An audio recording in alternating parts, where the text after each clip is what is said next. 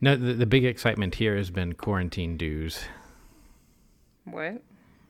quarantine hairdos. Oh. uh, we're not there yet. It's pretty close though. It's getting dire, but I do you just take matters into your own hands. Yep, no guard, just buzz it no all off. No guard.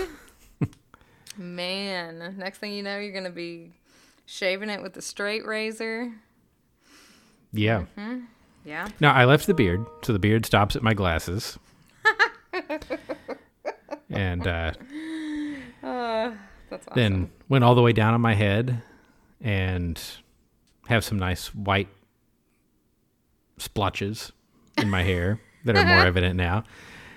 And uh, because my hair grows crazy fast, you know, my head had five o'clock shadow at noon. So Oh my gosh. That's so unfair. Fast growing hair wasted on people that are going to shave their head. they cut it all off in their my yard. god, exactly. Ugh. Like I cut mine to like below my or right above my ears when I had hazel and it's taken this long just to grow back. So, hmm. Wow. yeah, that's fine. You just squander yours. It's cool. so basically it just looks like all your hair fell off onto your face now. Yeah, pretty much. Okay, I- nice. You know, you remember that um, were they woolly willies or the the thing with the magnet stick? Oh my gosh, I forgot all about that thing. Yeah. yes, I know exactly what you're talking about. yep, that's a pretty good picture. Oh, that's amazing. Will you please do a side by side with that? Sure. Okay, great. Okay, well, I guess we should get going. So three, two, one.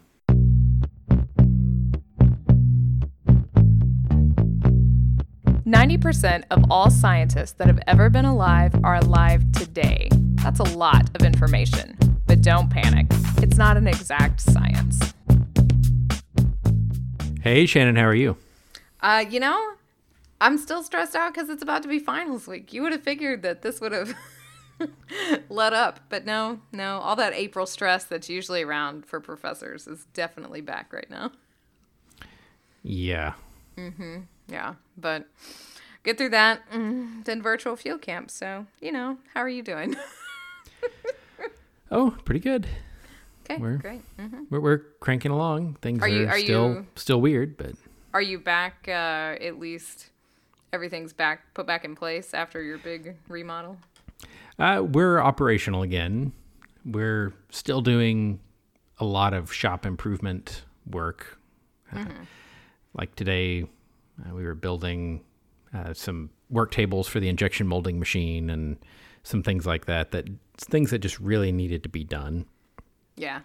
And so we're taking this time. Right now, we've got a little bit of a. I'm way backed up on programming work.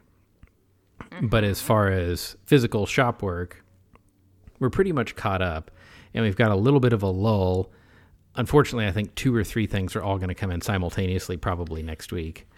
always, always. Uh, so we're taking some advantage of that time right now and going crazy, getting benches and hanging stuff on walls and getting toolboxes organized and getting ready because it's about to be a bloodbath.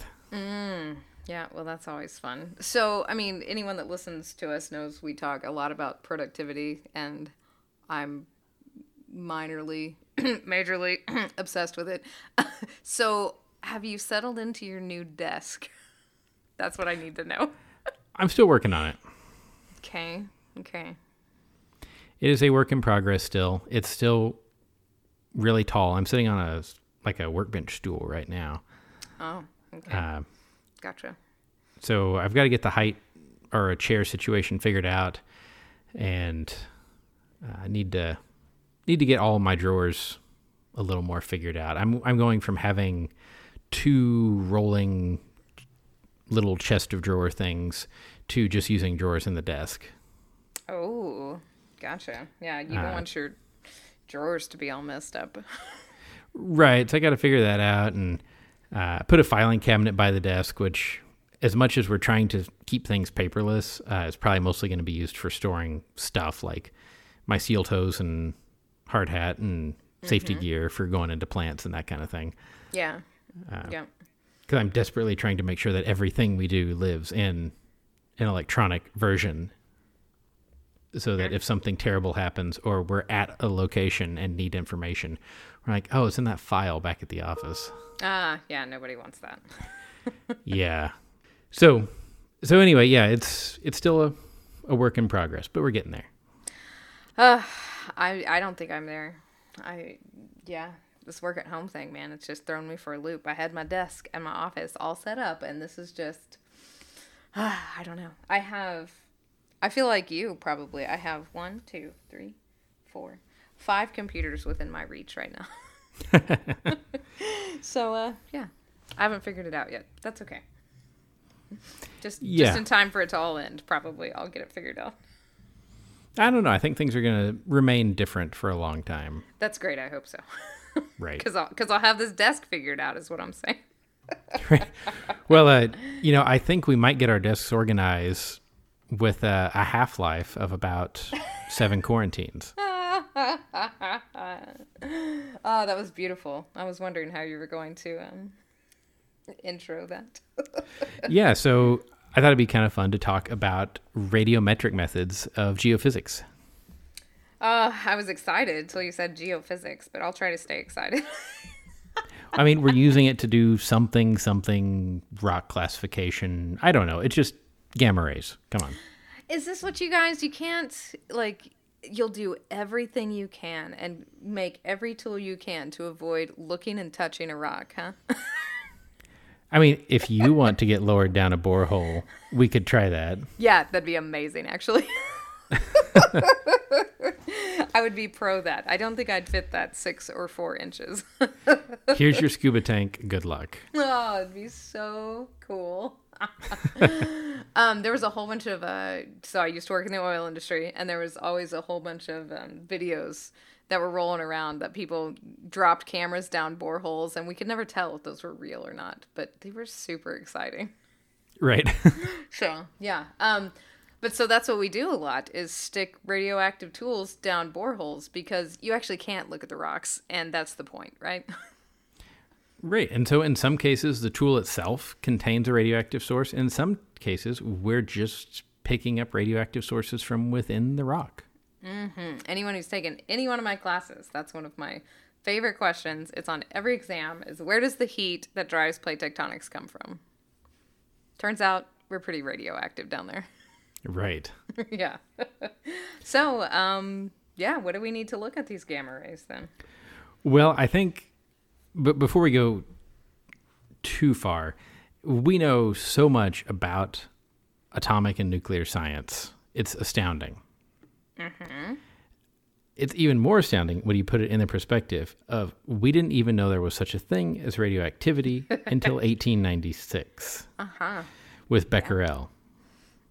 Right. Um I mean, that's older than plate tectonics, but It's older than plate tectonics, but we also know a lot more about it than we do plate tectonics. Uh, yes, that is that. Oh, well, that is very true. Um, okay, so tell us its origins. Well, so you've got uh, you've got Becquerel who discovered radioactivity, uh, and that was right after Röntgen discovered X-rays, which is a fun story, but for another episode. Yeah, that is a good story. and then just a couple years later, uh, Pierre and Marie Curie actually coined the word radioactivity when they were looking at the element radium. yeah, there we go. And Yeah. then go ahead. Well, and then and then we've done lots of nuclear science since then. Uh, everything figuring out from figuring out how to um, make bombs to making energy to making medical isotopes. Uh, we've come up with lots of creative ways to use radioactivity, uh, and we've learned that there are about 300 isotopes that are radioactive. Yeah, and you can use them on all different scales. So you alluded to half lives earlier because some of them are useful for some things, like short term things. Everyone, not everyone, but probably the most common, I think, is carbon, radiocarbon dating. Everyone thinks that we use that for everything, but actually, you can only use it for things that are uh, 14,000 years old or so. Um, yeah, that's a, that's an interesting one because everyone thinks that's the thing that we use. But just like you said, there's a ton of different ones, and they all have different half lives, and therefore you can date different age range things with them. Right. And if you've forgotten some of your basic uh, high school chemistry, because who hasn't? uh, so when we say isotope, we just are talking about uh, an element or an atom that has a same number of protons and electrons. So that's what defines its atomic number. You know, this is uranium, uh, but the number of neutrons can be variable, and so that's what def- makes it an isotope. Right. Exactly. Uh, so, for example, you can have uh, hydrogen, which is one proton and no neutron, plain hydrogen. You can have deuterium, which is one proton and one neutron, or you can have tritium, which is one proton and two neutrons. All three hydrogen. Right. So those 300 isotopes I mentioned earlier, those all come from 92 elements. And not all of them are radioactive. Right. Some of them are stable both ways, right? Right. Uh, and so when we're looking at radioactivity, we commonly hear about the three types of radiation. The one that makes Incredible Hulk, the one that. no, wait. Right. There's Spider Man radiation. This and- exactly. Superman vision radiation and So, what's the first type of radiation? Do you remember that? oh man, I I didn't know you were gonna do this. Your notes aren't good enough for me to remember this stuff. The least uh, energetic. Uh, no, I don't know. Go for it. Okay, alpha. Oh, well, that's. Uh, see, this is where I think it's going to be harder than the thing that's in my head. And I'm like, there's no way that's what he's asking. I'm not going to answer it. See, kids, always say what you think. right. Uh, okay, yeah. Alpha. Okay, so now for the hard gamma. one. So, what, what what's an alpha particle? There's the hard one. Oh, why, I don't know. I hate chemistry. okay, so this is um uh ha, I mean, that's when I know what alpha decay is. so your little atomic nucleus is spitting out those little alpha particles, right? Right. Okay, there you go. So, an alpha particle is a helium nucleus. Okay. Uh, so, it's got two protons, two neutrons, and no electrons. It's just the nucleus. So, it's a positively charged particle. Okay. And yes, when things decay with alpha decay, this helium nucleus goes whizzing out, uh, but it's really not that energetic. So after a few centimeters of air, it's done. That's sad. Or a sheet of copy paper. Oh, okay. Okay. Great. Yeah. Okay, so second type of radiation. That's beta. Got these. I'm on board. Yeah, yeah. We're going down the Greek alphabet. Yep, sure am. Uh, so beta radiation is more energetic, and it is when you eject an electron, Okay. And then which is a lot less massive than a proton, but it is moving. Right. Yes, because they're the spastic little Chihuahua dogs that are circling everything. Right. And so a beta particle can go mm, three, four feet in air, something like that.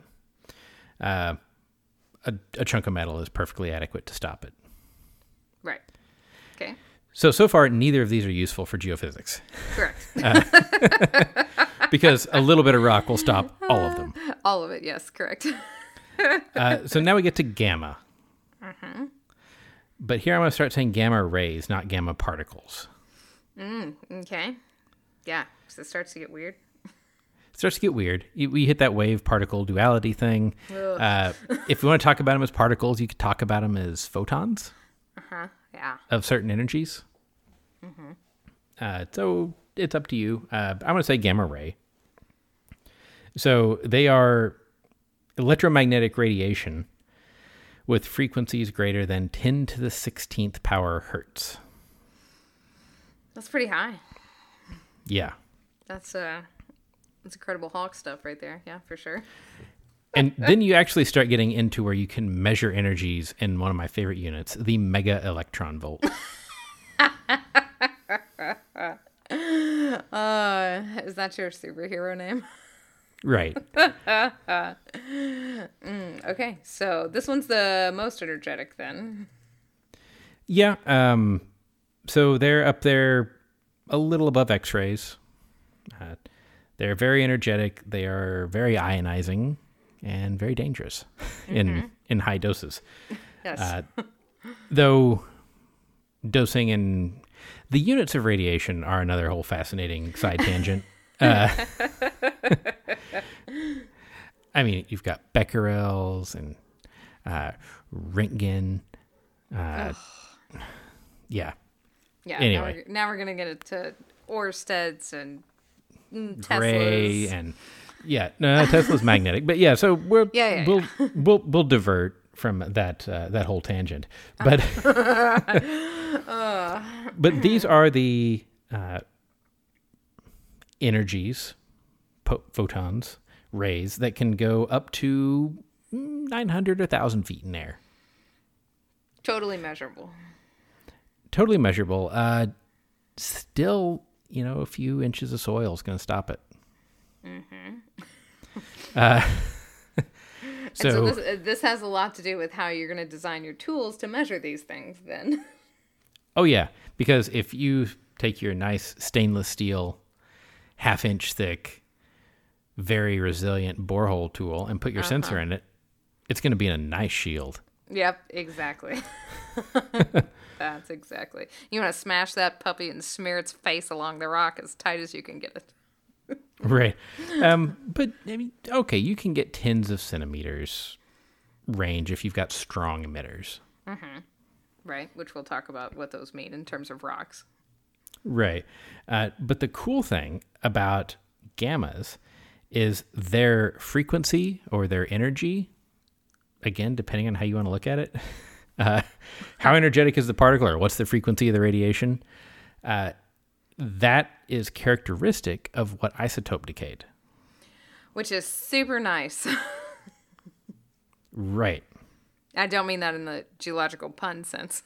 I mean, it's, it's nice to be able to have an empirical, oh, this is that exact element. Right. Uh, so you can identify based on the spectra a certain element with a huge, as, as everything in spectro, spectrography, huge, huge caveats. Uh, but you can identify what's there. Oh, isn't everything in geophysics just one big asterisk?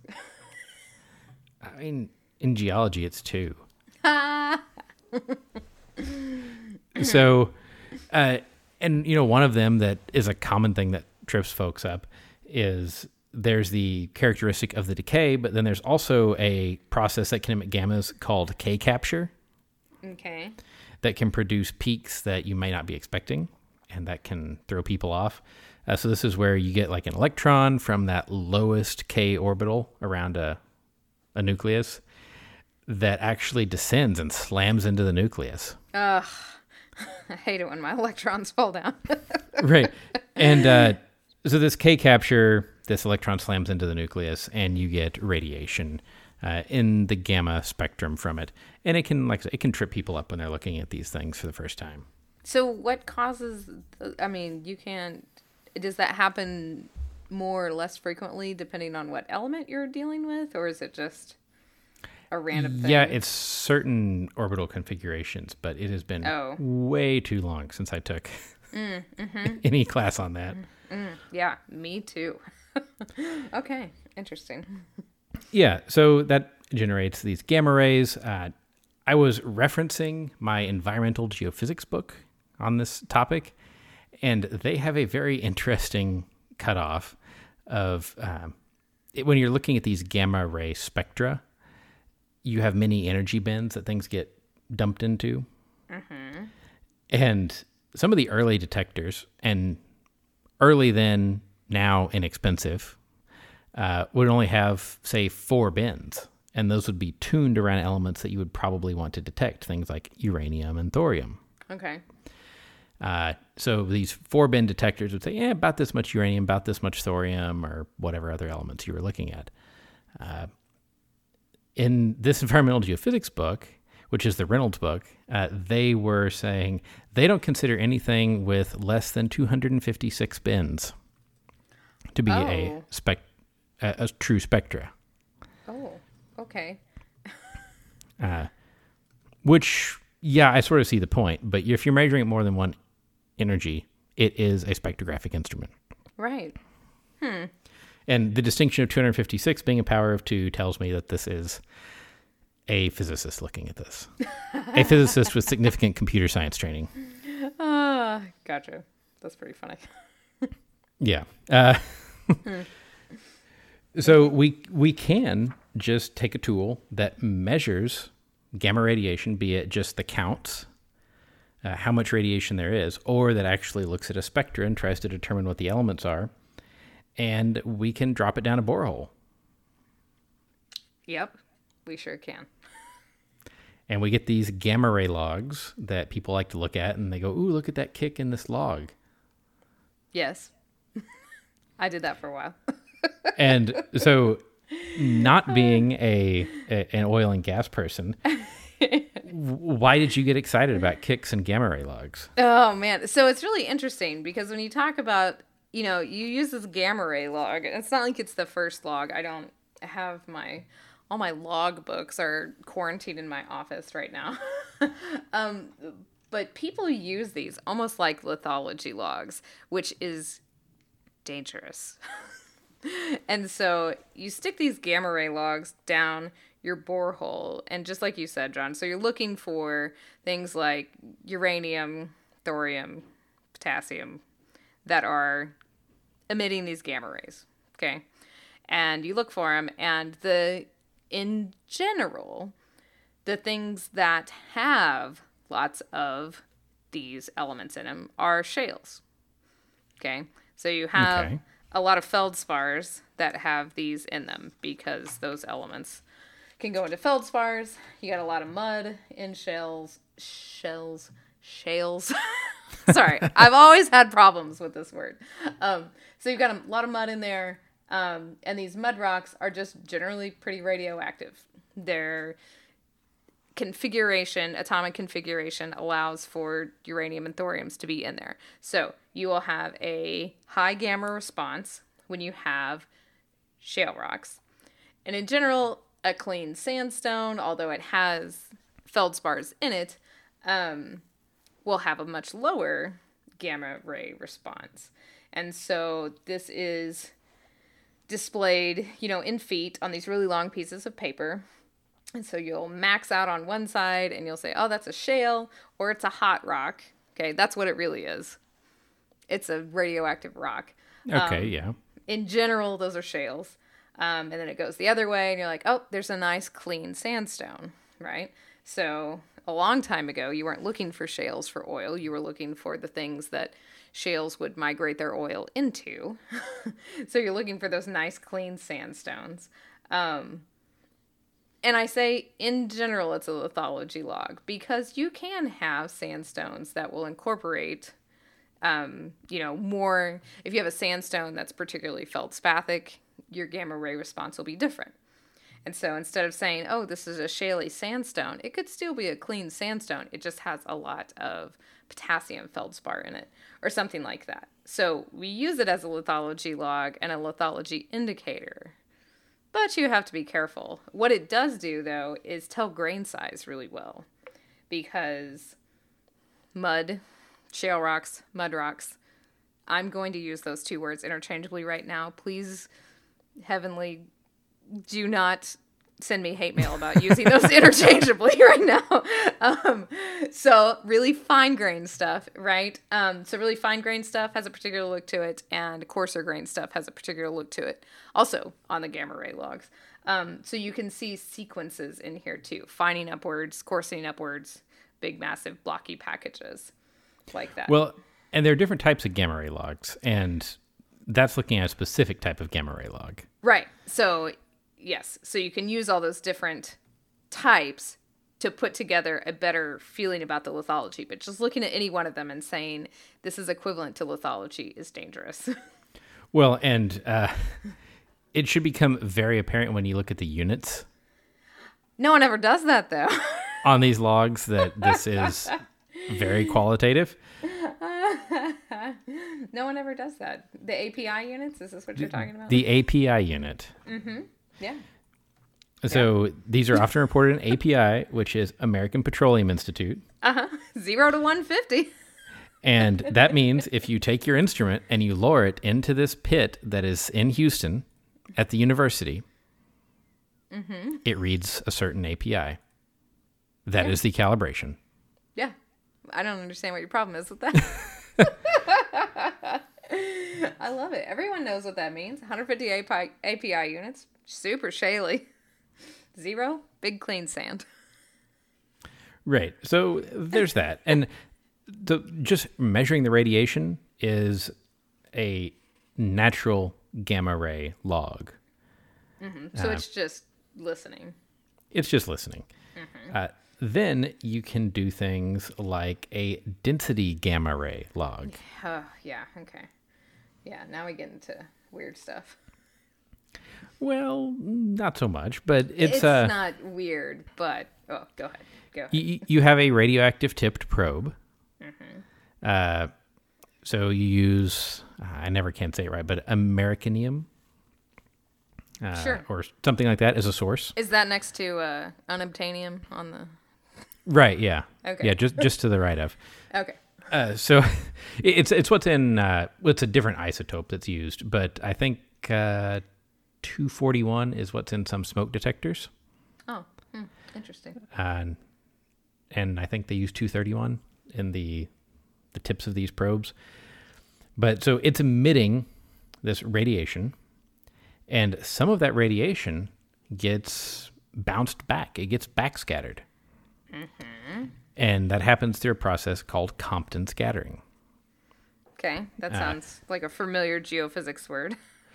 Right. And it's one of the things that we have to correct for in the natural gamma ray logs because it says that we have a tendency to detect a lot more low energy things than high energy things. High energy things are hard to detect. It's very hard to get them to interact with your detector because they're so high energy. They just whiz right by, whiz right through it. Yeah, there you go. Okay. Um, but also they get scattered. Um, so one of those is detector efficiency. The actual Compton scattering is these high energy things getting scattered. So even if you have a high energy source, you see a distribution that tends to cluster at low energies. If that makes sense. yeah. All right. So you've got this source. It's shooting out these gamma rays. They're scattering off the rock and coming back, and we are detecting them. Uh, we normally have a couple of detectors, one very close to the source, which gives us a high spatial resolution, Right. but low depth resolution. We're only seeing like right next to the borehole. Yep. Um, then we have one at a higher offset that gives you low spatial resolution, but a more general picture of the country rock around the borehole. Yeah. And if you're lucky, you can get more than that. yeah. And the uh, the idea is if the rock is more dense, it's going to have more interactions and more scattering. So you can run this through some formulas and get a pseudo density log, mm-hmm. And why which is really handy. yeah, because we care about that because we want to know what's inside the rock or what could potentially be inside the rock. Right. If you've got a not real dense rock, that leads you to think that there's probably a lot of porosity there And you that can could look store things like oil and gas. right, and you can look at these different. If you got more than one density log, you can look at these different ones and um, how they interact, and it can tell you things like, oh, well, this is probably gas. This is probably water. This is probably a hydrocarbon based on all these formulas that you can massage it with. But some of this matters too on what type of rock you think you have in the first place, um, because you calibrate these logs based on whether you think you're in a sandstone or a limestone, because those have certain energy profiles to begin with. Right. And so that is something you have to always pay attention to, young petroleum folks, Right. is what your density logs are calibrated to. Absolutely. And then there is yet a third type of log. Okay, neutron logs. Neutron logs. Yeah. Yeah. Great. Did can you look at neutron logs much? Yeah. Okay. Yeah. So I. y- what did you do with them mostly? I, I know what I would do with them, but I'm not trying to find oil and gas. Well, that's what I tried to do. Right. So you try to figure out. You can do like um, how the density and the neutron logs interact can tell you porosity. Right. Yeah. Yeah. And so that you definitely want to know. so you can use other logs and these logs to figure out what stuff is in your rocks. So, you know, you're drilling with, before we get too far away, I want to im- talk about the importance of these, the depth that you investigate into your formation, right? Because generally when you're drilling, not all, some holes are air drilled, but generally you have mud that you're drilling with, right? Because you've got, you know, water cooled and you've got to maintain pressure in the borehole. Yeah. Right, exactly. And so you want to know what fluid is in those rocks, right? It's not just good enough to know that there's something in there. You want to know what it is because you don't want to go to all the expense of pulling it out if it's just water or if it's formation water, which is salty water. So you've got all kinds of electrical tools to deal with that. Or if it's actually oil, or if it's not a fluid at all and it's gas, um, which is generally wet in some sources or in some cases. Um, so you want to know those differences. And when you're drilling, if you've got a really porous formation, that drilling mud will go into the formation. And so if you're only investigating a couple of centimeters in, or you know, an inch in, because that's what we do in America.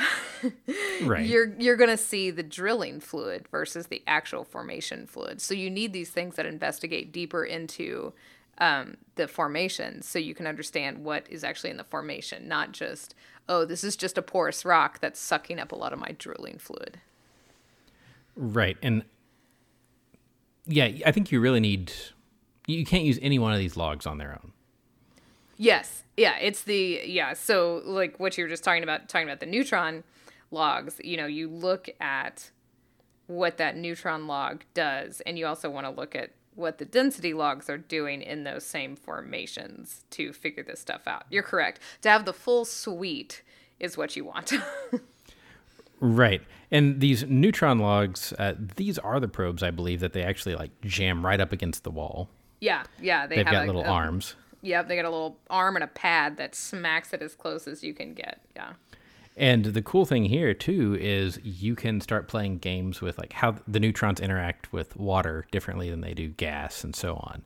So like you're mentioning, you can start trying to get at what material the neutrons interacted with before they're coming back to your detectors based on the, the neutrons hit the material uh, other things fly out and we generally detect pretty slow neutrons coming back. Uh, we would call them thermal or epithermal neutrons uh, which is code for really slow neutrons.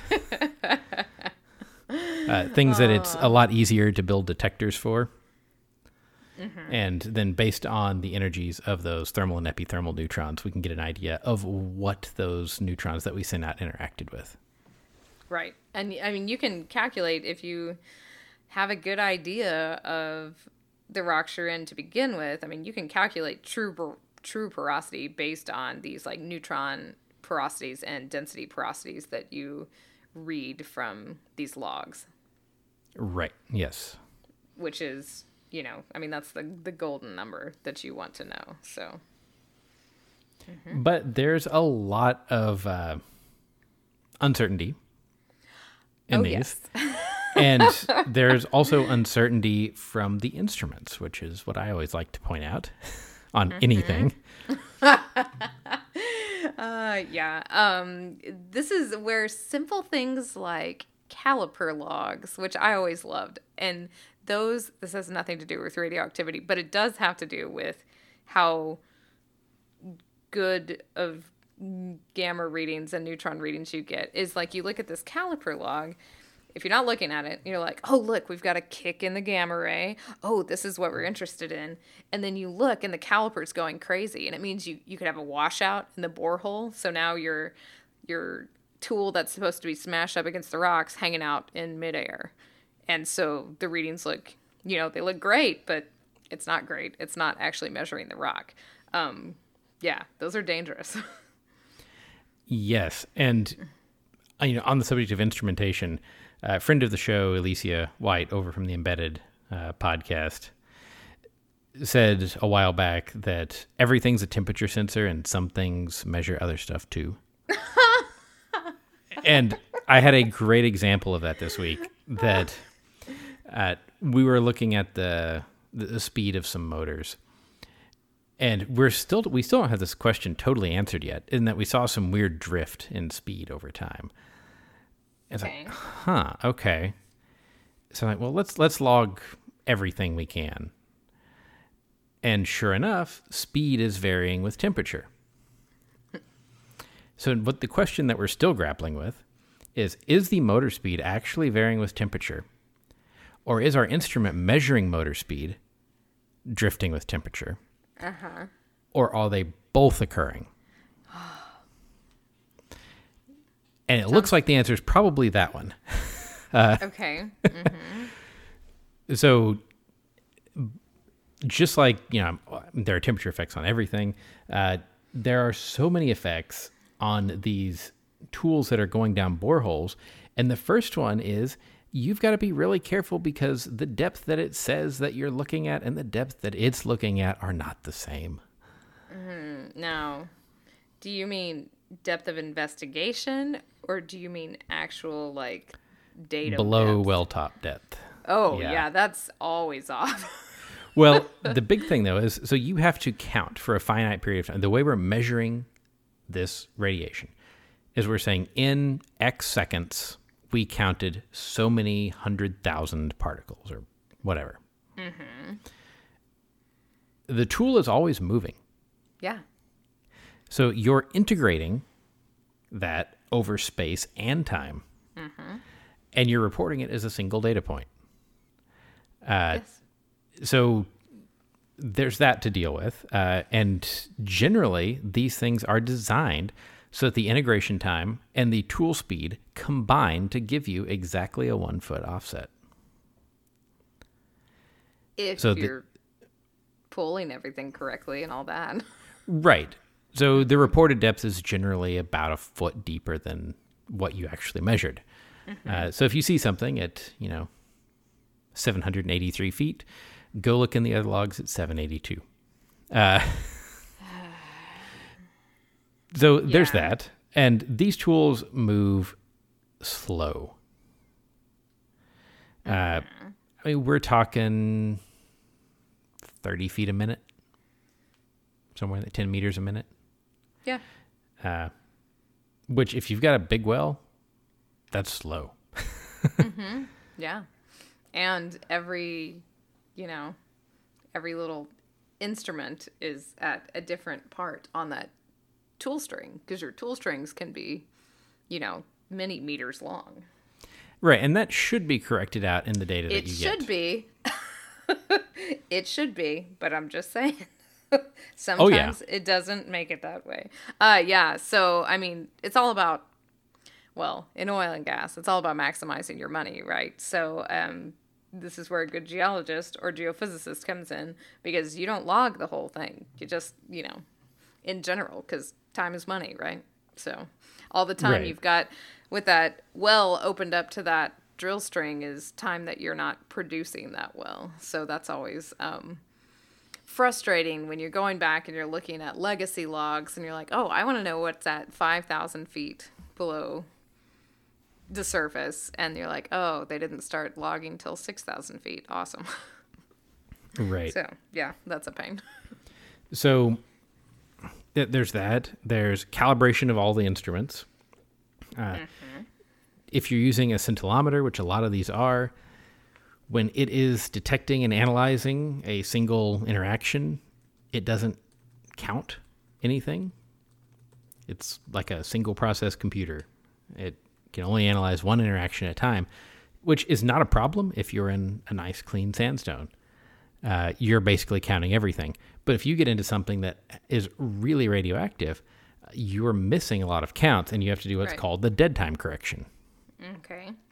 Which says my instrument said I'm getting this many counts, but knowing the characteristics of my instrument, I predict I can produce a probability distribution of what the actual number of counts were. Ugh. And that is displayed in no way on the logs that I know of. yes, correct. Um, and then there are geometric corrections, which don't really apply so much to well bore. Um, but as we learned with uh, Dr. Eric Kelsey, you can use radiation for other things like snow. and then you have to worry about like, is your detector in a valley or on a peak or next to a wall? Because if it's in the valley, it's getting exposed to radiation from above and below. Uh, if it's on a peak, it's going to read less. And if it's next to a wall, it's going to read a lot more.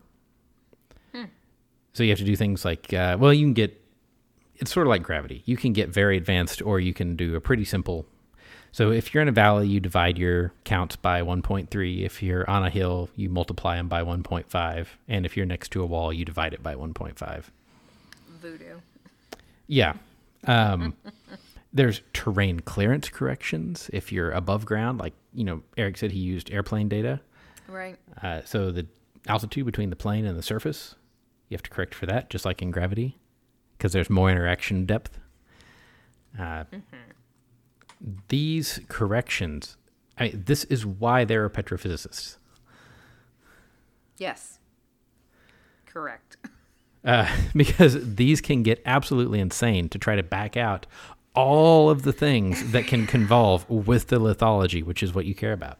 Right, exactly. I mean, and it's something as simple as I'm reading this like it's like this neutron porosity log is set to a limestone matrix. But oh, for some reason we set it to a sandstone matrix and it makes everything different until you know that. So yeah, you're exactly right. This is why, yeah. Petrophysics is a big thing to go into now because it's hard to keep all of this straight and you need someone whose sole job is to feed you the correct information. Right. Yeah. And it just gets more complicated with, uh, you know, a lot of these gamma ray spectrometers now uh, surpassing a thousand plus channels of energies. That's unbelievable. Yeah. So you're scanning everywhere from like half a mega electron volt to three, three and a half mega electron volts. Wow. and depending on the atomic number and the energy, uh, the method of production of those gamma rays changes. So between in the range that we sense, Compton scattering is the big factor, and that's good because we understand it. Okay, okay. Um, but you go to higher energies, a process called pair production becomes the big thing. As you go to lower energies, uh, you're dominated by the photoelectric effect. And as you go to higher atomic numbers, uh, it changes where that cutoff point between these things is. So there's a lot going on. Yeah.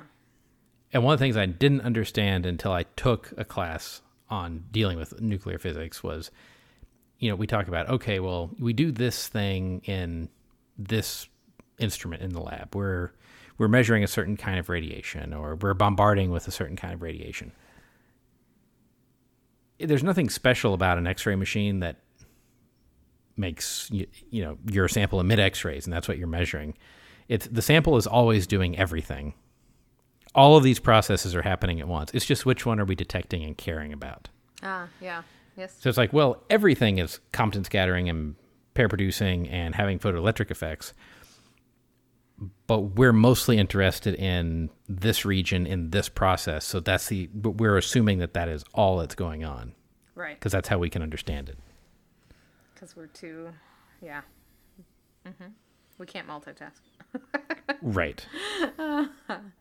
Yeah. You lose sight of that, probably. Yeah, and then you know you start looking at a, a spectra, and I think a lot of specters are like this. Where towards the low end of the spectra, you get saturation or a lot more counts, uh, and there's all kinds of games and corrections you can play. Basically, when you see them on a crime show, put a sample in the machine, they're like, "Oh, this is exactly this thing." Like that never happens. yeah.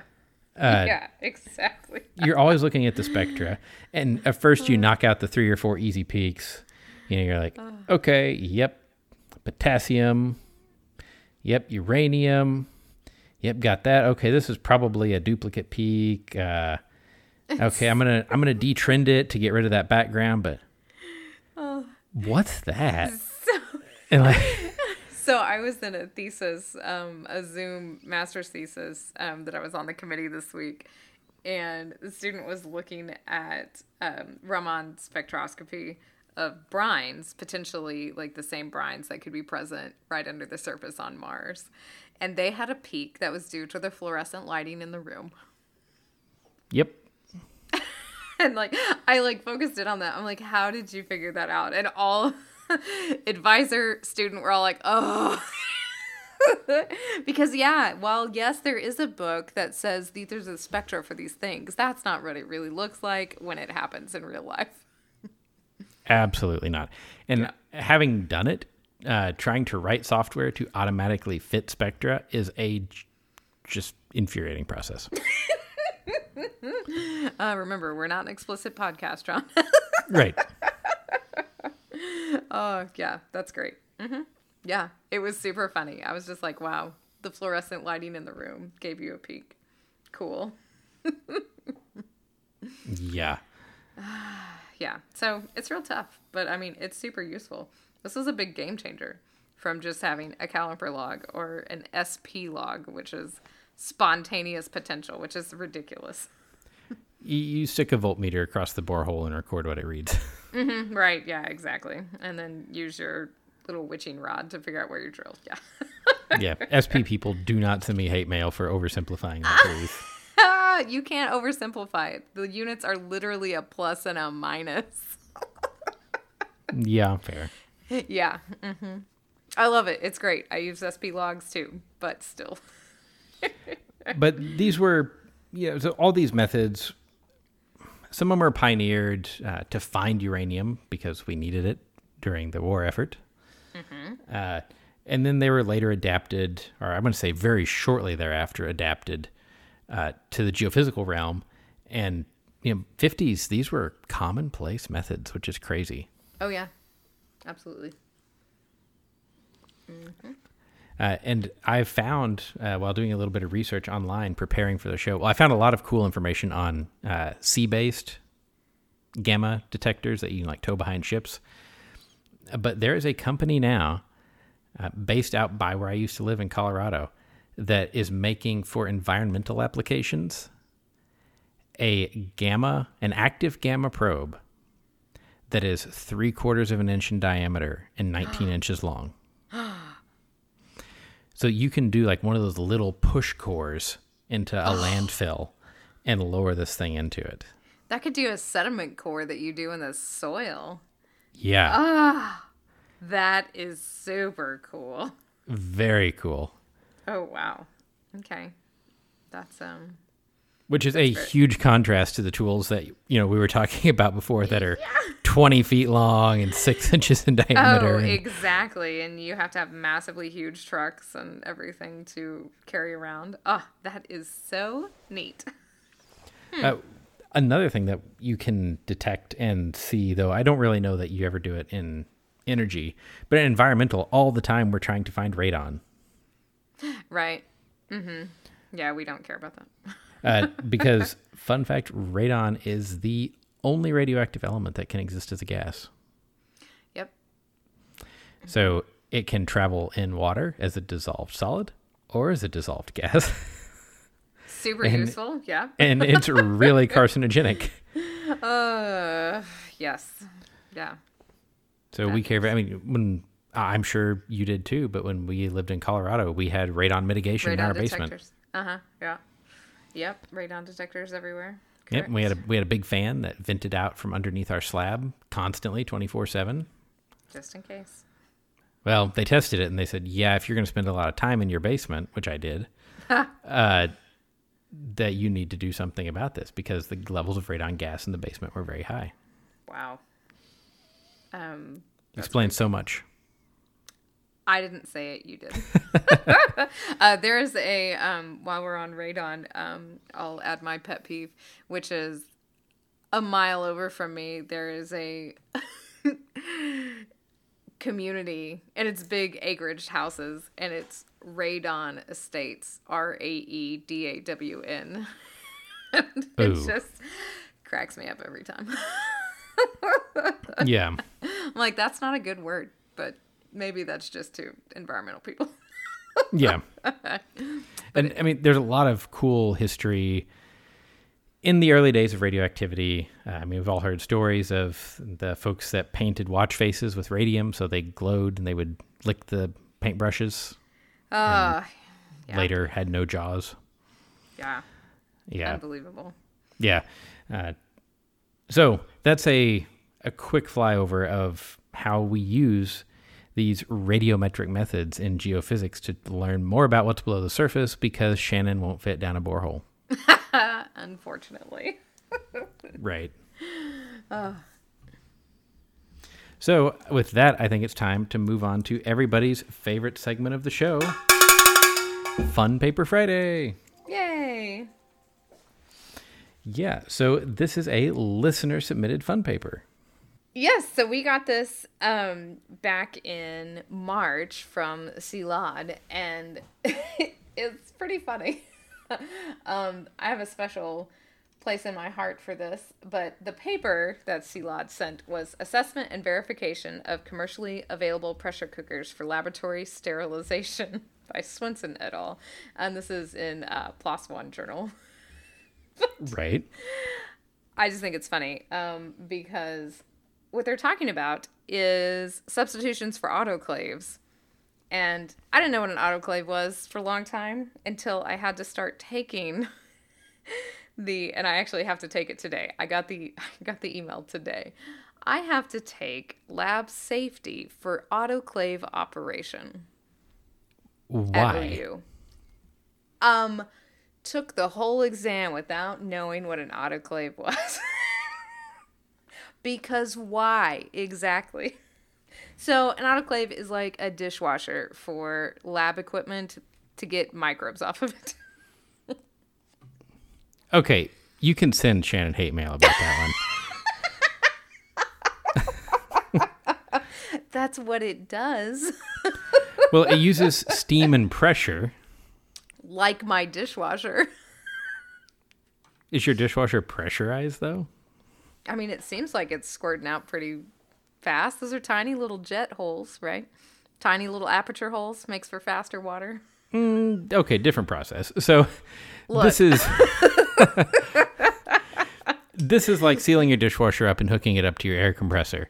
Yeah. Uh, so this uh, autoclaves generally deal with steam uh, that's not quite to the atmosphere boiling point of water, uh, under about an atmosphere of pressure or 14 psi or one bar. Just take your pick.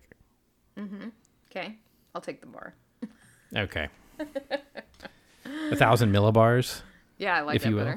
better. um, yeah, so it's like a dishwasher.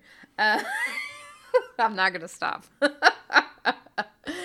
I thought this was a really cool paper. Besides being funny to me because I hold in my hands, you know, permission to use an autoclave.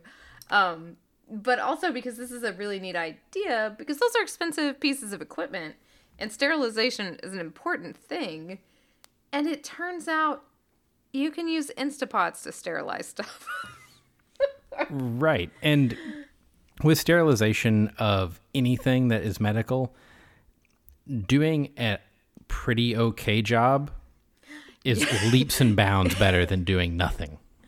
Uh, yeah, that's true. Um, Even doing a eh job is leaps and bounds better than doing nothing. but the Instapot does a, a pretty good job. And so, all right, so this isn't just a dishwasher, obviously, but what they looked at in this paper was pressure cookers, which scare me to death. I do not own an Instapot because I'm still scared of like the old pressure cookers of our parents' vintage that were real scary. Like, I mean, I I guess the fact that my entire research career has centered around pressure vessels. Ah, yeah, so you're not scared. Those are the lowest pressure things I've ever had to deal with. so you're like, oh, that's real cute. Um, they're yeah, and they tested several different kinds of these food pressure cookers, and they all did a pretty okay job. But the Instapot was the only one that was able to kill this particularly uh, thermophile strain of bacteria that's really hard to get rid of. Oh, I just want I wanted you to try to say its name. Yeah, it's it's difficult. Um, it was cool because I never thought about this either, though, in autoclaves or other things. That you know, you need to pressurize not just like metal tools. You need to sometimes, or not, sorry, not pressurize, um, sterilize metal tools, but you need to sterilize liquids too. Oh yeah. Yeah, I guess I never even thought about that. And it was cool because how they, in their experimental methods, is they dip stuff in soil water because there's so many microbes in soil. So you're surely going to pick up stuff um, if you dip things in soil water to make sure that you had microbes on your on your tools. Right. So okay, I'm gonna try it. It's Geobacillus stearothermophilus. Oh, that's not bad at all. Uh, and it's cool because they have these. You, you have to test autoclaves and make sure they're working. Yeah. and so they have these little vials of this that turn purple when they've been sterilized This and they stay cool. yellow when they're not.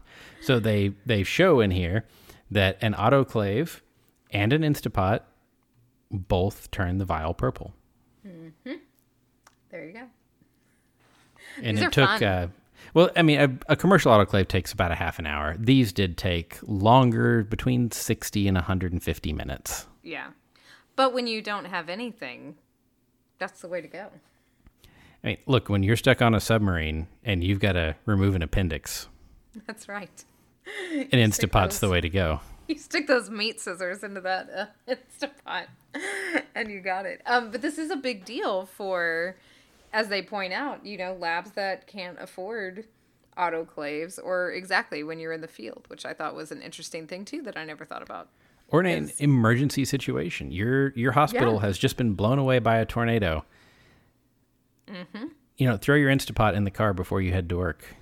Yeah. Uh, if you're a doctor or a nurse, because it might come in useful. Yeah, works pretty good.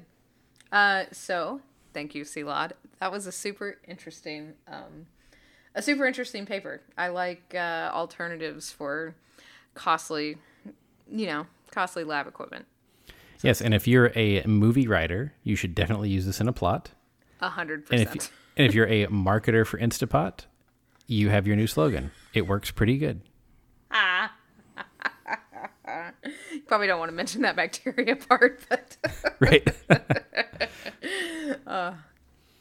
well, if you would like to send in the results of your Geobacillus stearothermophilus uh, sterilization tests in your pressure cooker at your house, or videos of the lid of your pressure cooker impaled in the ceiling of your house, we would love to see that. Shannon, how can folks get a hold of us? Oh, so scary. Show at don'tpanicgeocast.com. Uh, we're on Twitter. We're at Don't Panic Geo. John is at Geo underscore Leeman. I'm at Shannon Dulin. You can check us out on the Slack chat room and the Don't Panic channel uh, of the Software Underground. And as always, thank you to our Patreon supporters. Um, if you would like to support us on Patreon and keep us going, you may do so. Patreon.com slash Don't Panic Geo. And until next week, remember don't panic. It's not an exact science. Any opinions, findings, conclusions, or recommendations expressed are solely ours and do not necessarily reflect the views of our employers or funding agencies.